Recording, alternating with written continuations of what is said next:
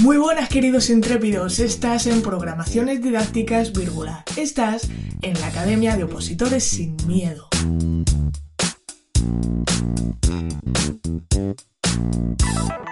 En este podcast vamos a seguir trabajando con esa parte de elaboración de discursos. En esta ocasión veremos cómo destacar las ideas clave de un texto para llevarlas a la exposición oral. Puedes hacer este ejercicio en cualquier texto. Yo voy a leer una parte de una programación didáctica y de ahí sacaré esas ideas principales. Antes de empezar, vamos a ver algunos consejos para poder detectar bien esas ideas clave. Lo primero es que no todo es importante.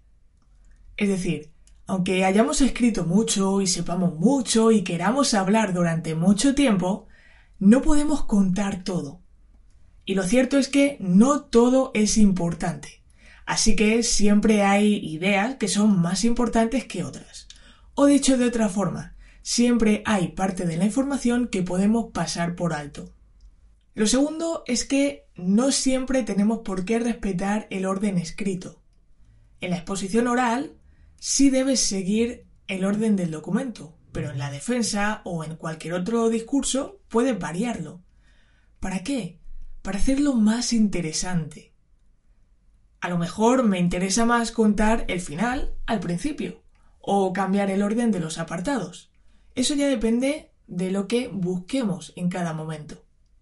Y el tercer consejo es sobre la pertinencia de algunas ideas que elegimos. Puede que más de una vez tengas dudas sobre si añadir o no alguna idea, que tengas dudas sobre si es necesaria, o quizás te falte tiempo y necesitas quitar información. En cualquier caso, pregúntate, ¿el resto del discurso se entiende sin esta parte? Si la respuesta es sí, quítalo. Te pongo un ejemplo de un texto largo y luego vamos a coger las ideas clave y vas a ver cómo podemos eliminar mucha información y la historia se sigue entendiendo igual. Ayer fui a cenar con mi pareja a un restaurante nuevo que han abierto en la ciudad. Es de comida italiana. Al entrar, un camarero nos saludó, nos acompañó hasta la mesa y nos dio la carta. Durante un rato estuvimos dudando qué plato elegir. Al final pedimos una pizza cuatro quesos. Cuando volvió el camarero, también le preguntamos si tenían vino. Nos recomendó uno que estaba bien de precio y a la vez era de calidad. Y la verdad es que nos gustó mucho. Este pequeño fragmento tiene mucha información, pero ¿es toda necesaria? La verdad es que no. Por ejemplo, el hecho de que al entrar el camarero nos saludó, nos llevó a la mesa y nos dio el menú es bastante obvio. La situación se va a entender igual si elimino esa parte. Entonces, ¿cuáles son las ideas clave? La primera. Ayer fuimos a cenar a un restaurante nuevo de comida italiana. La segunda. Pedimos una pizza cuatro quesos. Y la tercera, el camarero nos recomendó un vino que estaba muy bien de precio y nos gustó mucho. Acabo de contarte lo mismo en la mitad de espacio en la mitad de tiempo, y la historia se entiende igual. Vamos a ver ahora un ejemplo con una programación didáctica, concretamente el apartado de secuenciación. Leeré el documento y luego destacamos las ideas clave. La asignatura de tecnología está incluida como asignatura específica y tiene una carga horaria de tres sesiones semanales. Consecuentemente, tendremos un total de 97 sesiones útiles aproximadamente en el curso. La secuenciación y temporalización está adaptada al curso 2016-2017. La disponibilidad de las distintas aulas donde se impartirá la asignatura también condiciona la temporalización y la organización de los contenidos.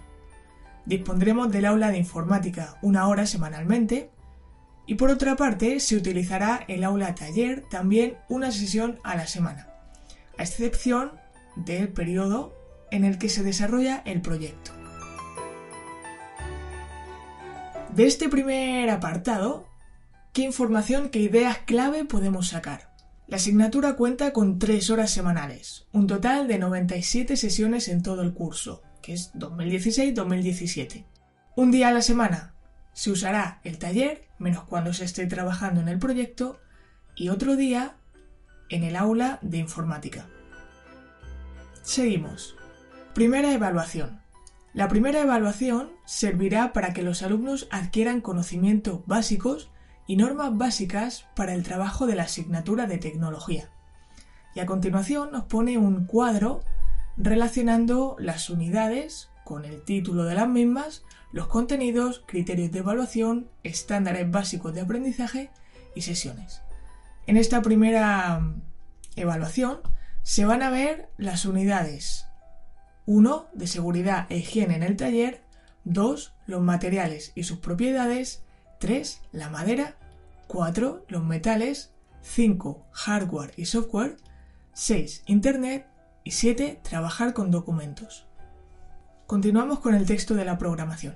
El primer trimestre empezaremos desarrollando los contenidos relativos a seguridad e higiene en el taller.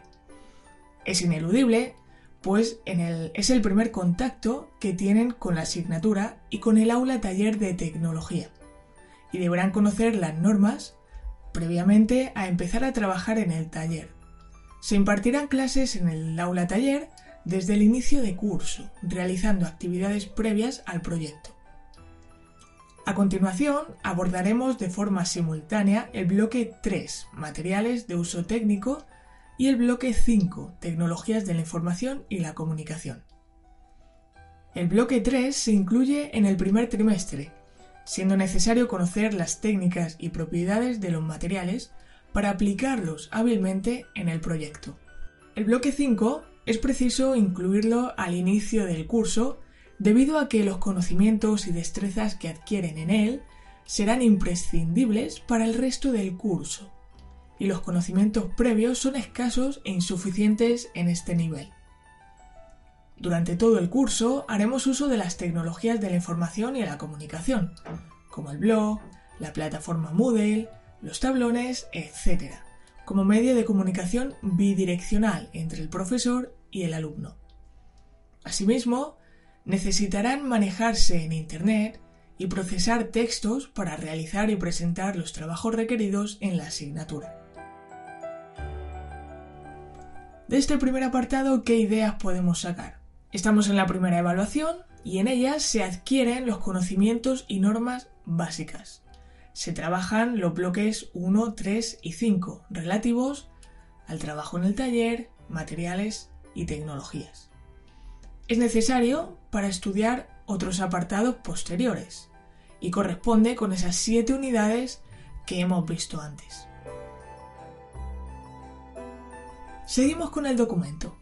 Segunda evaluación. Desarrollaremos el bloque 2, expresión y comunicación técnica y parte del bloque 4, estructuras y mecanismos, máquinas y sistemas. De nuevo, la autora de esta programación nos pone una tabla relacionando esos contenidos que te he comentado antes.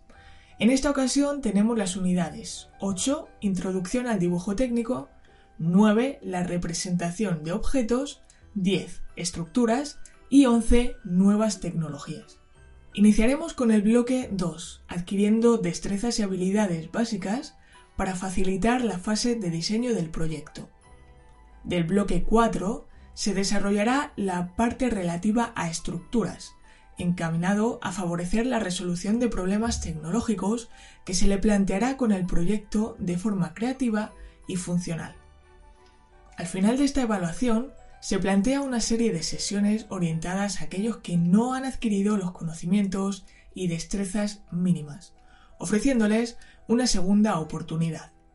Paralelamente se impartirán unas sesiones con actividades de ampliación, agrupadas en la unidad 11 y orientadas a programar con distintos programas informáticos. ¿Qué ideas podemos sacar de este apartado de la segunda evaluación? se desarrollan parte de los contenidos 2 y 4 en las unidades 8, 9, 10 y 11. Con ellas se adquieren conocimientos y destrezas que luego facilitarán el desarrollo del proyecto.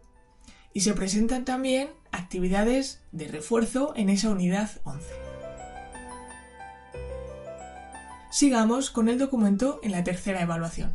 En la tercera evaluación iniciamos con el bloque 1, proceso de resolución de problemas tecnológicos, y finalizaremos el bloque 4, estructuras y mecanismos, máquinas y sistemas.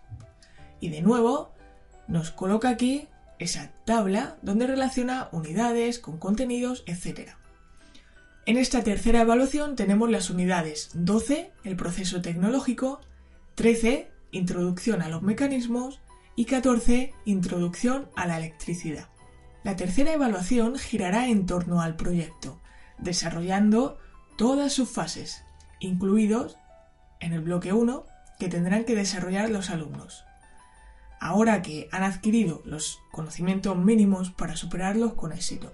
Finalizaremos el curso con el bloque 4, que nos servirá para implementar el proyecto realizado al inicio de esta evaluación, aportándole un mecanismo o electricidad.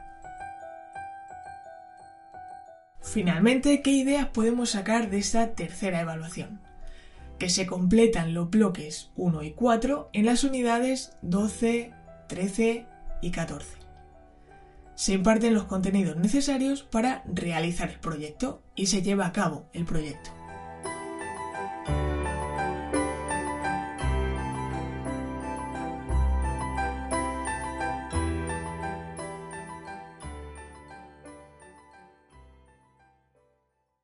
La verdad es que las programaciones suelen ser bastante sintéticas debido a su extensión máxima impuesta por la convocatoria. No obstante, siempre se puede sintetizar aún más. Ya ves que algo más de tres páginas en la programación lo he podido resumir en cuatro parrafitos de dos, tres, cuatro líneas cada uno. De la misma forma, puedes proceder tú con tu programación didáctica, haciendo lo mismo en cada uno de los apartados. Así que te dejo trabajando en ello y nos escuchamos el mes que viene con nuevas técnicas para elaborar y mejorar nuestros discursos.